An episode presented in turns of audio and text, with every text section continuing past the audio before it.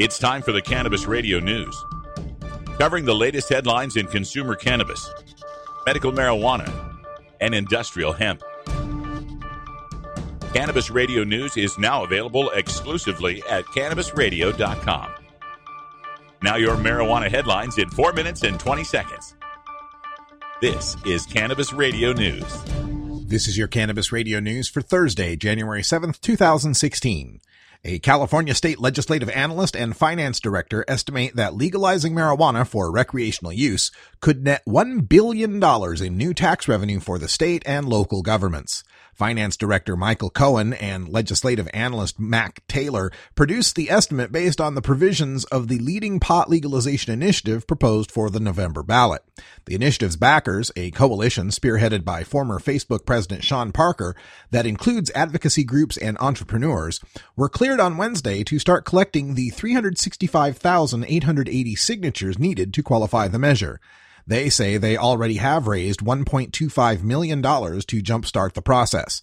Taylor and Cohen note that the initiative would direct most taxes on marijuana sales and production to covering the state's regulation costs, research on legalization's effects, substance abuse treatment, and other related purposes.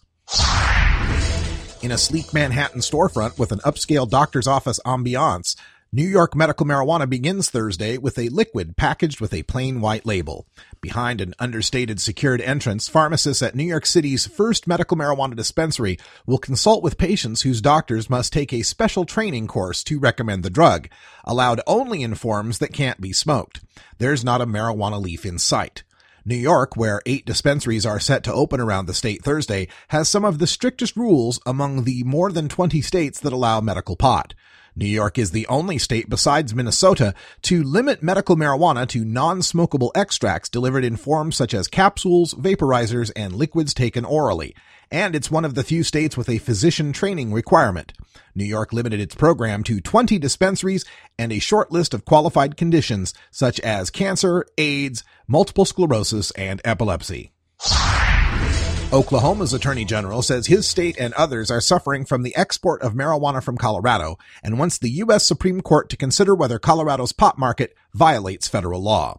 Attorney General Scott Pruitt filed a brief Wednesday in the case in which Oklahoma and Nebraska want the nation's highest court to declare Colorado's pot legalization unconstitutional.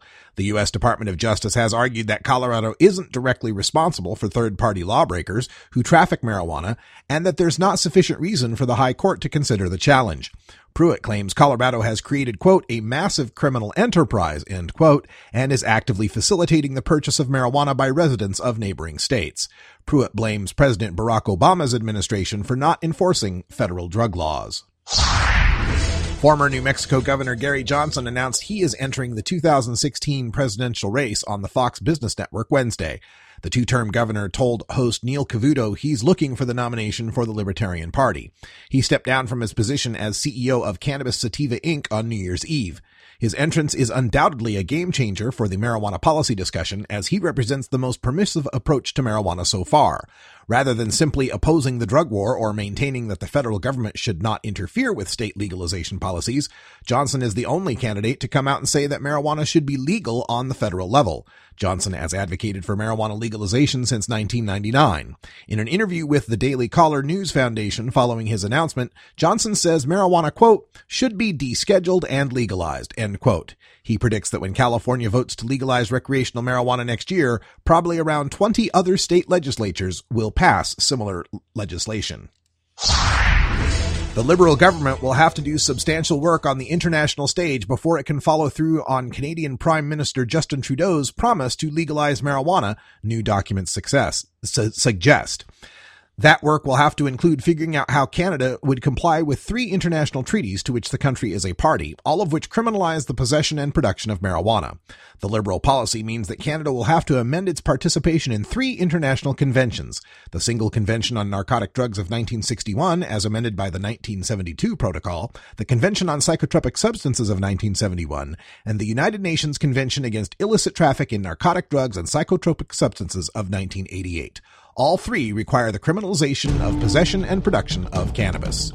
This has been your Cannabis Radio News for Thursday, January 7th, 2016. I'm Russ Belville.